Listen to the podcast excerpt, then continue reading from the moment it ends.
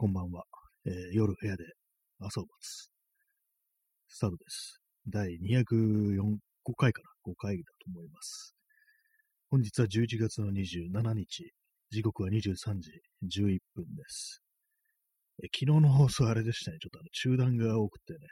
あれでしたんですけども。今日はあの万全の体調でお送りしておりますので、まあ、万全ってこともないんですけど、今日まあ別に大丈夫な感じの、ね、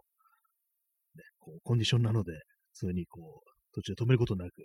やっていきたいと思います。はい、あの、昨日なんかちょっと、昨日というかね、一昨日かな、あの雨降った、雨が降って、なんかその後から急になんか気温が下がったような気がします。今日私初めて、今季初のあの、マウンテンパーカーをね、出しましたね。これ結構冬、冬場に着ることが多いんですけども、出ましたね。で、あとあの、手袋もしてしまいました。あの自転車乗ってるんで、こう、ね、最初、走り出しのうちは結構手がね、冷たくなるんですよ。そういうのもあったりして、こう冬場は結構そのグローブをね、つけてるんですけども、それをついに出しましたね。まあでもその、ある程度こう、20分ぐらいこう走ってるとやっぱり暖かくなってきますね。結構汗かいたりするんですけども、とはいえ、なんていうかこう、来たなっていう感じしましたね。で、今日、東京はですけども、風が結構強くって、どうもあの、これがあの、冬一番的な感じではないかみたいな、そんな話がありました。どうなんですかね。結構昼間のうちはね、結構その、ごーっとね、吹いてたんですけども、夜になってから、夜になってから外出た、出たんですけども、まあ、そしたらまあそこでも、そうでもなかったような気がします。まあ、今日昼間のうちは本当何もしてなくて、まあ掃除、掃除してたんですけども、ちょっとね、普段やらないようなところを掃除したんですけども、それ以外はなんかあんまり元気なくて、横になってたりしたんですよね。別に何かそれ以外のこう有意義なことを一切してたということもなく、ただただ時間が過ぎていっただけっていう感じだったんですけども、まあ、夕方からちょっとあの、ね、あの、ハンズ、東急ハンズの方に行ってきました。まあ、こう、最近やってる DIY の、ね、なんか材料を買いに行ったんですけども、あんまこう何を買っていいかとか分からずに、こう、行き当たりばったりで、その、ものをね、見ながら、こう、決めるっていう感じ、まあいい加減なんですけども、まあこういうやり方やってるから、こう、いつもこう、行き当たりばったりでね、こう、継ぎはぎみたいな感じのものが出来上がるのかななんていうふうに思うんですけども、まあそれもあってね、なんかこう、出てきました。ね、街、街に繰り出してきましたっていうね。別に街に繰り出してきたもうそんな大した遠出じゃないですけどもね。はい。でそれで何を買ったかっていうと、あの、鉄板を買いましたね。鉄板。鉄板つってもそんなに広いね、あの、それこそあのバーベキューとかでやるようなね、大きさの鉄板じゃないんですけども、細い平板ってやつですね。鉄の平板を買いましたね。一応なんか、ね、そんな長い、長いの買ったんですけども、そんな長いの買ってどうすんだって感じなんですけども、結構そのちょうどいい長さのものがなくって、他にもな、ね、普通にあの L 字になってる、もう加工されてる金具ってものがたくさんあったんですけども、どうもそういうのだとこう長さが足りないっていうのがあったりして、じゃあもう長いね、こう開いた買っちゃえば、ね、自分で切ったり穴開けたりすればいいじゃないかっていう感じで、それでまあ、買ってきたんですけども、まあ、結構長いんでね、なんか思いっきりあの、変なね、なんか棒みたいなの持って徘徊してる危ない人っていう感じになりましたね、一瞬。まあ、そんな感じで、まあ、外に行ってて思ったんですけども、まあ、新宿に行ったんですね、新宿。で、まあ、その、ハンズ以外にもちょちょろっと歩いて、なんかこう、量販店とかね、ヨドバシカメラとか、こうなんか眺めてたりしたんですけども、まあ、こういうなんか、年がね、終わろうとしてるっていうか、まあ、まだ11月ですけども、もうそろ最後のね、もう師走が始まろうっていう時ですから、もうなんとなくこう冬っぽい空気というか、なんかそういうものがね、こう来ると、なんか子供の頃のこう年末だとかね、なんかそういう時期、まあいろいろありますからね、年末とか、クリスマスだとかね、そういうものあったりして、まあ、年始は正月がある、年始は正月があるってなんか当たり前のことですけども、まあそういう感じなんでね、ちょっと子供からしたらまあまあテンションが上がる時期っていうのがあったりしたんですけども、まあそういうのはあれですよね。プレゼントとかでなんか物がもらえるみたいな、そういうことでこう気持ちが上がるっていうのはあったと思あったと思うんですけども、まあそういえばね、もうこう、なんていうか大人になってから、まあなんか人からもらうんじゃなくても、なんかこう自分でなんか買ったり、ね、物を手に入れたりしたときに、喜びを感じるっていうね、まあそういうものもかつてはあったと思うんですけども、なんかもうずーっと長いことそういうのないよな、なんていうふうに思ったりして、なんかこう、これがね、欲しかったところはそういうものをね、こう、手に入れた瞬間、買った瞬間とかもうそういうものを、そういう瞬間っていうのはね、非常になんかこう、気持ちが上がる、ハッピーな、になるっていうね、まあ、そういうのあるんじゃないかなと思うんですけども、今もとんとなんか感じてないな、そういうものをっていうふうに思ってしまいましたね。まあ、別に自分の趣味の品とかは普通にまあ、ね、別に近年でも買ったりしてるんですけども、私もカメラとかね、そういうもの買ったりしてるんですけども、なんかこう全然こう別にそういう時も、あんまこう気分が上がってないっていう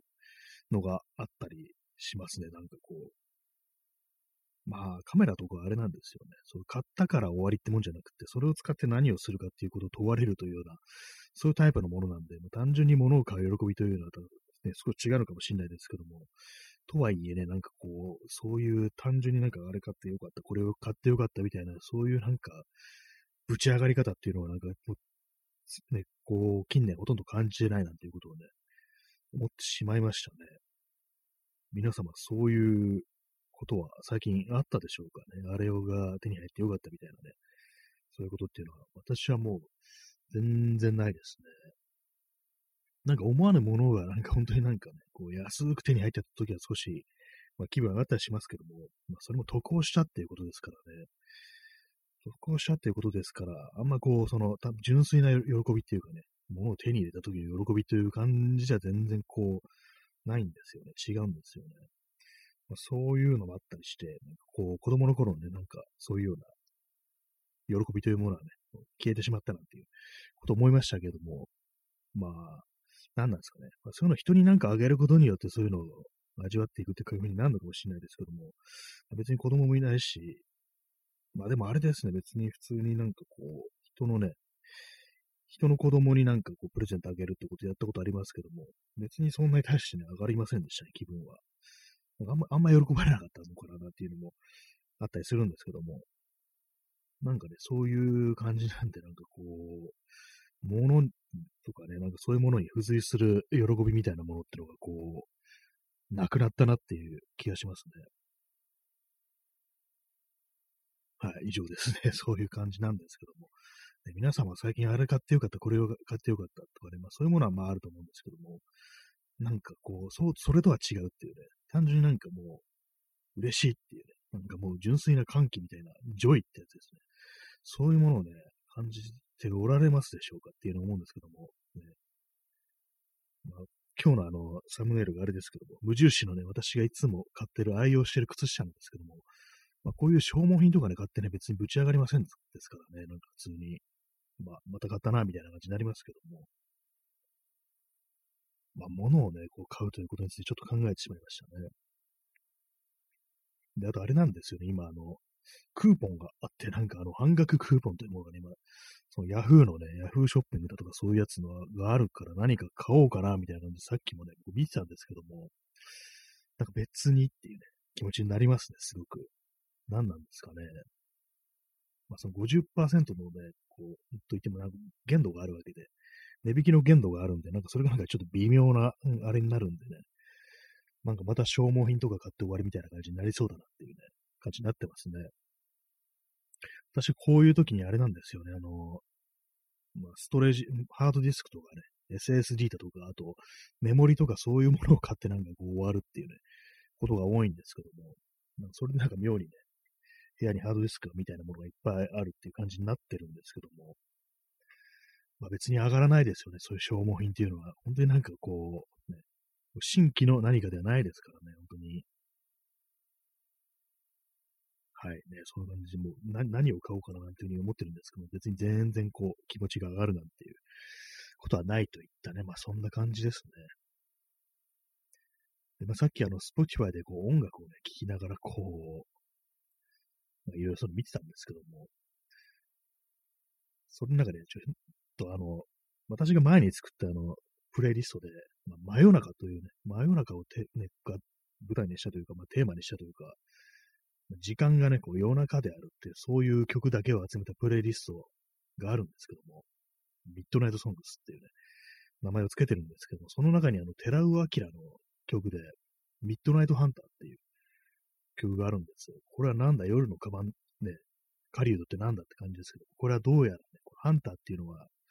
男がね、女性をね、こう、狙った女に対してね、もう狩人のようにね、こう挑みかかるっていうね、でもそういう歌なんですよね。真夜中の都会は恋を狩るサバンナ。出ら出会ったあなたは目標の匂いっていうね、なんか妙に失礼じゃねえか、これみたいなね、ことを思うんですけども、なんか結構ね、こう、ここまでストレートに来られるとね、なんか、許したって感じにな、ちょっとなんのかなみたいな感じですけどもね、まあ、昨今ね、こう、なんか一個ね、いろんな人がね、こう、特に男性がね、なんかこう、いろいろ分かってるようなことを言いますけども、やっぱりね、ミッドナイトハンターですからね、男は。男はみんな狼なんだよっていうね、もうそういうことをね、言っておきたいですね、本当にっていうね。なんかよくわかんないこと言ってますけども、結構まあ、そのツイッターとかでなんかね、偉そうなこと言ってるけど、お前みたいなことがね、結構多々ね、こう観測されるのでね、そんなこと言ってますけど、みたいなね、ことを感じますね、非常に。えー、おに、お兄さん、ゾウさん、ありがとうございます。いいですね。このゾウさん割と 私は好きですね。この、鼻の感じとかが何とも言えない微妙な感じでね、こう、間の抜けた感じなんですけども、なんとなくね、これも、このお父さんもやっぱミッドナイトハンターっぽさを感じますよね。本当に。でもこの、寺脇のミッドナイトハンター、ね、こう歌詞、気にしないぜ、痛手受けても、恋という名の獲物に見せられ、息を潜め、追い詰めるっていうね、内容ですからね。そういう、まあ、ね、自分のね、こう、ね、好きになった人のことを追い詰めるって表現するっていうのはね、またなんかこれがなんか本質だなみたいなことをね、結構思ったりしますね。やはりそこだよなっていうね。やっぱこう、そういうものは基本的に加害なんだよっていうのはね、人をやっぱ傷つけることだなっていうようなことはね、思うんで、ね、ここまでね、はっきり言うと、まあ、だろうなっていう感じはしますね。で、まあ、そのね、この後の歌詞が、見せてやるぜ、際どい賭けを、恋を交わして生きてきた俺さ、狙い定め、打つがいいっていうね、打つ方なのか打たれるのかよくわかんないな、これみたいなこと思うんですけどもね、どっちなんですかね。この、この歌の男は打たれてんのか打ってんのかどっちかね、いまいちよくわからないですけども、結構ね、その、昔の歌謡曲とかで歌っていうものには、この男女のね、こう、性愛みたいなもの、まあ、特に男からの目線というものが、なぜかこうね、こう、狙うとかね、なんか引き金を引くとか、そういうものが結構あったりするんですよね。他になんかこの手のね、曲で印象深いのは、あの、ツイスト、世良正成という人がいましたけども、その人のバンドでツイストというのがありましたけれども、その曲で、確か重曹って書いて、引き金だったのかな、呼び方は。で、まあ歌詞の内容が、もうトゥナイト、トゥナイト、今夜こそお前を落としてみせるっていうね、これなんか結構有名な曲なんでね、聞いたこともある方もいらっしゃるかと思うんですけども、今夜こそお前を落としてみせるっていうね。やっぱりこうあれなんですよね。基本的にその、ね、攻撃というものに、ね、例えられてるっていうことがあるんで、やはりね、これは本質だなみたいなことはね、ちょっと思ったりしますね。まあ、そんな感じでございますっていうね。あ、んまりか僕 何も考えずに話したんでね、たまたまさっきこう、ね、かかっただけのね、曲でね、こう、話してるんですけども、えー、ダーマさん、燃えろいい女。あありましたね、燃えろいい女、ね。眩しすぎるね、お前との出会いっていうね。ただ、燃えろいい女の方は、あれはなんか女性の方がね、ちょっと上っぽい感じがしたような気がします、なんとなく。結構自由な女性像みたいなものを歌ってたような感じするんですよね。ちょっと今、歌詞を検索してみます。なんか昔の CM ソングで結構有名になったみたいですね。なんか、化粧品だったかな。だから女性向けの化粧品の、ね、あれだったのかなっていうね。まあ、まあ、化粧品大体女性ものかって感じですけど、資生堂の CM でね、なんかこう、使われて有名になったっていうね、そうらしいんですけども。まあ、目線は男ですね。やっぱそう、燃えろいい女とか言ってますからね。歌詞の内容が、あのね、怯えた男心をさらって振り向きもしない女。夏の午後を焼き尽くせ。熱い熱いまざなしっていうね、感じですからね。男がなんかこういろいろ来てるけど、それをなんか無視してね、自分のなんかこう、思うようにやってるっていうね、なんかそんな感じっぽいですね。飛び交う噂の中を自由に駆け抜けていく女っていうね、笑顔の似合う娘よりちょっと気取った眼差しっていうことですからね。なんかやっぱりこう、この女性がちょっと強めに描かれてるということですよね、これね。そうそうですね、ダマさん、夏子さんっていうね、夏子。燃えろいい女、燃えろ夏子っていうね。夏子というのはなんだ夏、夏の女ってことなんですかね。なんかなんか名前が出てきてんな、みたいなこと思っちゃうんですけどもね。まあ、この CM というものを、姿勢の CM というものをなんかちゃんと見たことがないんであれですけどもね、もしかしたら夏子さんという人が、こう、CM に出てたんでしょうかというふうに思いますね。えー、P さん、世良正則、極右になったので本質。そうですね。私もこの、ね、その、 tonight tonight とかいうね、動画見てて思ったんですけども、こいつ今極右なんだよな、みたいなことをね、思って、やっぱりね、そうなるんだ、みたいなこと思いましたね。こう、この燃えるユニオンなとかね、こう作詞も世良公則ですね。作詞作曲世良公則で、ね、なんかそんなような歌詞を書いた男が、こうね、極右になってるという、なんですかね、衰えた、こう、男根というものをカバーするために曲になるっていう、なんかいきなり弾痕とかいう言葉出てきましたけどもね。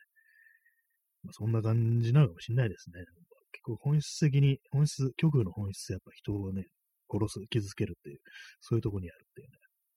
曲の本質はこうレイプ野郎っていうね、まあそういうところあるかもしれないですけどもね。この放送とんでもない言葉が出てきますね、本当に。なんか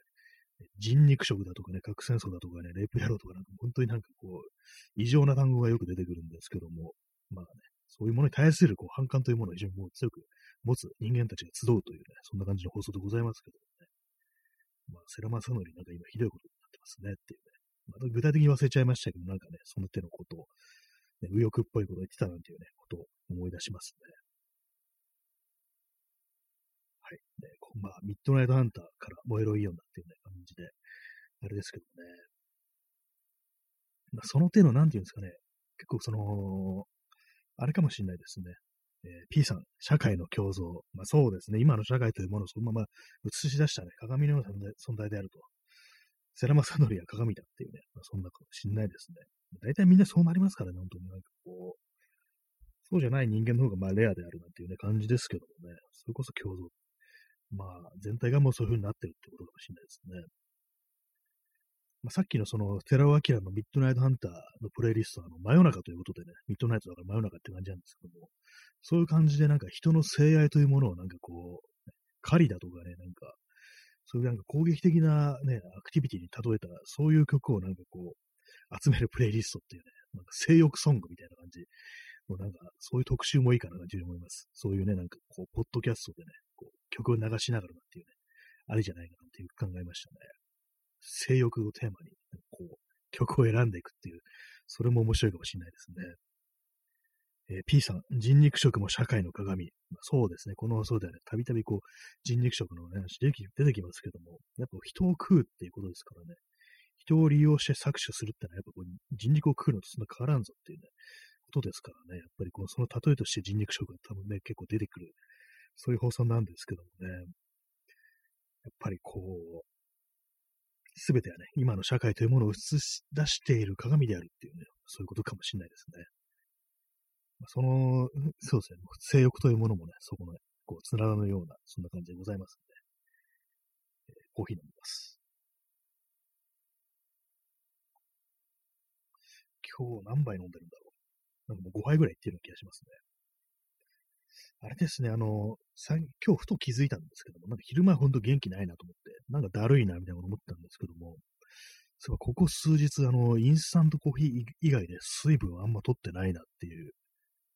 ことに気づいて、まずいと思ってね、今日はあの麦茶をね、ガブ飲みしてるんですけども、で、今言いながら今コーヒー飲んでるんですけども、やっぱりこう水飲まないとダメですね、多分。1日2リットル必要だって言いますけども、多分昨日、おとといとかで全然飲んでなかったんじゃないかなっていうね。水に一切飲まないって多分ある、結構あるんじゃないかっていうの思いますね。私の場合本当になんかコーヒーばっかり飲んじゃうっていうのがあるんで、良くないですね。本当まあせいぜいこう朝ね、起きてと、一口飲むみたいな、ね、なんかそのぐらいの感じに収まってしまう時があるんで、これ非常にこう意識しないと本当にこう、ね、こうコーヒー飲みという、ね、人間は本当に水分を、水分をね、こう、あんま取らないなんてことになりがちなんで、これはちょっとね、なんとかしたいななんていうようなことは思いましたね。ほんとリマインドされないと忘れちゃいますね。やっぱりこう、なんだかんだ言ってね、コーヒーでこう、なんか、取れてるような気がしますけども、コーヒーは利用作用ありますからね、ちょっとその吸収されないで出てっちゃうっていう、そういうところもまあまあ、あるはずなんで、やっぱ良くないですね。水は基本っていうね、まあ、世紀末の世界でもね、こう、水がね、水を巡って争うきますからね、北斗の剣の第一話とか、ね、ねものすごくね、強いあの主人公のケンシロウが、ね、水とか言って倒れてましたからね。人をなんか指一本で殺せても水がないと死ぬ、死にそうになるっていうね。あれはいい例ですよね、本当に。水って言ってね、ぶっ倒れて気絶しますからね、いきなり。水がないとね、人も殺せないって感じですけどもね。そんな感じでこう、ね、よくわからない感じですが、またなんかね、核戦争この話をしてますけどもね、今日はそうですね、物を買う喜びとか言いながら、なんかまた核戦争だとかね、こう人肉食の話になってますけども、まあ、物をね、物を買う喜び、なんですか、もう純粋なそういうものはもうないかもしれないなというふうに思ったりしますね。ない、ないでしょうね、本当に。うん、っていう感じで。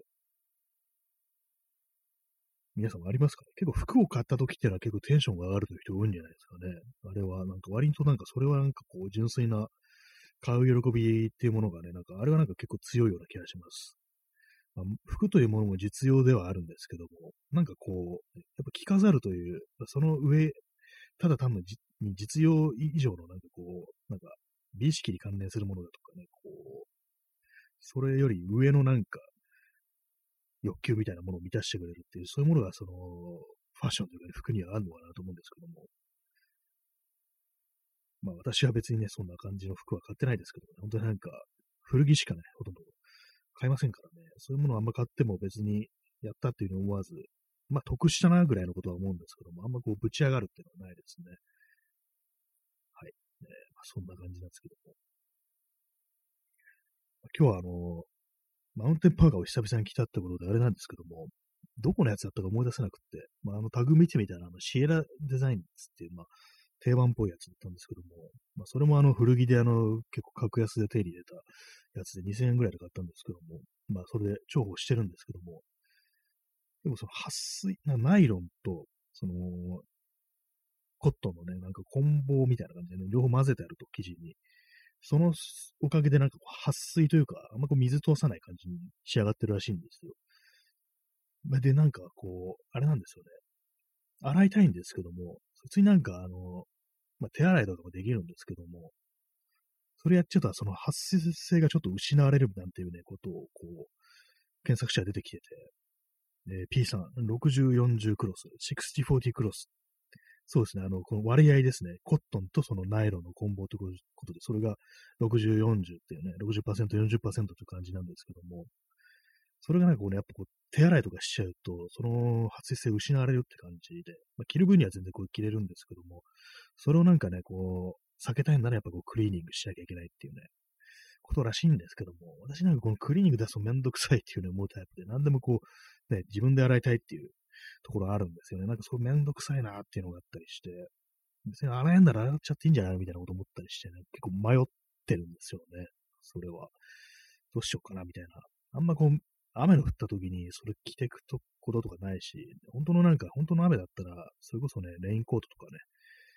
ちゃんと専門のね、そういうやつを着た方がいいんじゃないかなっていうふうに思うんですけども、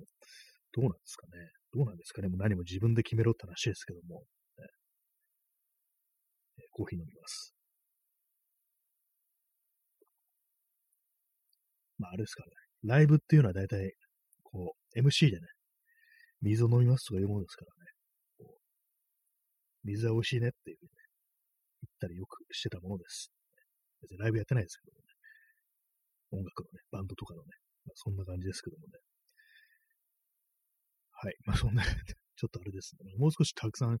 喋ることあるかなと思ったんですけども、結構、あれですね、なんか結構話したいことっていうのは、割になんかセンシティブだったりすることがあって、まあさっきのね、あれなんですけども、こう、何ですかね、こう性欲、性欲、性欲っていうと逆っぽくなるけど、こう、そういうもの、なんかこう、センシティブな話題っていうのは、ちゃんとね、あの、考えてからね、話さないと、非常になんかこう、不測の事態を招くというかね、ちょっとなんか良くないことも言ってしまいそうなんでね、まあそういうのはね、ちゃんと考えてから言おうかなというふうに思ってるんですけども、なんかね、ふざけてね、なんかね、こう、あんまりこう良くないことを言ってしまうってことは、私という人間のね、なんかこう、ね、すぐふざける人間にはね、そういうことがありそうなんでね、まあ、あんまこう、考えずに言うのはやめとこうなんていうふうに思ったりしてるところでございます。えー、P さん、60、40クロスは水を含むとコットンが膨らんで目が詰まって防水性を高めるという理屈なので、洗濯は関係ないと思ってます。あ、そうなんですか。えー、なんか私がね、なんかちょっとね、去年とかね、ちょっと調べたら、なんかこう、それやると、防水性とかね、なんか撥水とかがなんかなくなっちゃうみたいなこと書いてあるようなね、多分まあどっかのね、なんかインターネット知識だと思うんですけども、それがあったんでね、ちょっとやめてたんですけども、まあ、ちょっとそれ聞くと少し安心でしたね。まあその可能性もあると、まあ水がを含むとコットンが膨らんで、まあ、水を吸うと膨らみますもんね。確かに。そうですね。それで目が詰まると。まあ、確かにそう言われれば、そうかもしれないですね。なるほど。ちょっとあのー、手洗い、手洗いしてみようかなというふうに思ったりしております。まあまあね、あのね、あの、こういう寒い季節でもね、やっぱりこう、自転車とかなってると汗かくんでね、ほんと手軽にあた洗いたいなっていうね、ことは割と思うんですよね。ちょっとあの、検討してみます。その、多分洗っちゃうと思います、私。クリーニングめんどくさいってあれなんで。えー、お兄さん、最近は加湿器を買いました。快適空間です。あ、加湿器は結構あれですね。いいですね。冬場はね、ほんとなんかこう、あれなんですよね。乾燥しますからね。ああいうものがあると。あとあれですよね。寒さっていうものも、ちょっとでも湿度が上がると結構マシになるなんていうね、こと聞きますからね。冬寒い時期でも、ある程度こう、ね、こう湿度があると我慢できるっていうかね、我慢っていうかあれなんですけども、そういうこともね、あるらしいんでね、確かにその加湿器はいいかもしれないですね。まあ実用で言えば実用ですけども、やっぱ冬快適に過ごすっていうのは、それはありかもしれないですね。そう私あれなんですよね。そういうものをね、買わない、あんまこう加湿器を使わないっていうのが、ちょっと理由があって、まあ、部屋にあのカメラとかね、なんかそういうもん、割となんかそのポントに置いてあるんですよ。レンズとか。あと、まあ、パソコンとかもね、その辺、その手のものもまあ、置いてあるということもあって、あんまりこう指数があるというね、環境に置かない方がいいのでっていうのがあるんで、結構カメラのレンズとかは、カビに、カビが入るんですよ、あれはなんか本当に。なぜかわかんないですけども、結構ね、あの、保管の仕方によっては、本当になんか、どっかの箱の中とかね、なんか、クローゼットの中とか置いておくと、カビが入るってことはね、よくあるんで、結構ね、中古のね、もレンズだとかね、そういうものが、結構これはカビありですみたいな感じで、こう、注意書きみたいなの書いてあったりするんですけども、カビがあるからジャンクですみたいな、そんなことを書いてるね、ことがよくあるんですけども、それもあってちょっとあの、結構毎年ね、加湿器あったらどうなんだろうと考えることあるんですけども、やっぱりなんかちょっと踏み切れないところがあるんですよね。なるべく湿度が低く、常に低くしちゃうと方がいいっていう、そういう感じがあるんで、夏もね、結構除湿してしがちなんですよね、このエアコンを。そういうのもあってね、まあそのレンズとかその、ちゃんとした防湿庫っていう、まあ、乾燥した空間に置いておく、まあ収納するためのね、そういうのがあるんですけども、まあそういうのを買えばいいのかもしれないですけども、どうもその防湿庫ってやつもあまり絶対ではないみたいなことを聞いたんで、まあ、結局のところ空気が流れてるところに置いておくのがいいのかなというふうに思うんで、まあそれは、ね、ガス機は買ってないんですよね。でもあったら確かに快適空間になりそうですね。ダーマさん、にゃん、ありがとうございます。いいですね。猫はいつ見てもいいですね。ダーマさんのアイコンも猫ですね。猫はいいよなっていうね、話ですね。志村けんかよって感じですけども。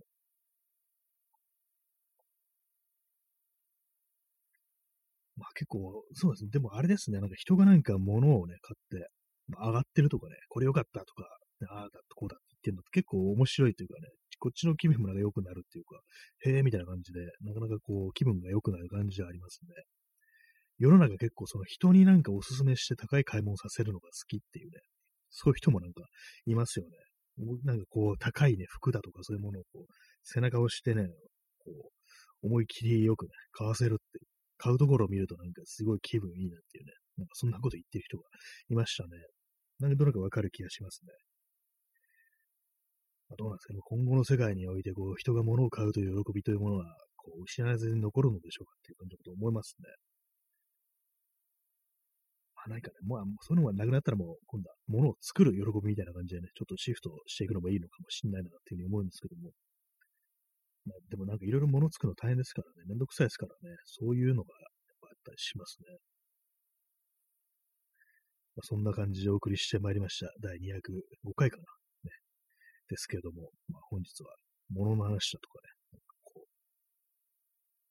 性欲の話でしたね。性欲というかね、なんかこう、あれですね、昔の、ね、男が女を狙うのになんかこう狩りに例えるというね、そんな曲が良かったっていうね、話でございました。そんな感じでね、本日は、えー、ご清聴ありがとうございましたというところでね、この辺りで終わりとなります。それでは、さようなら。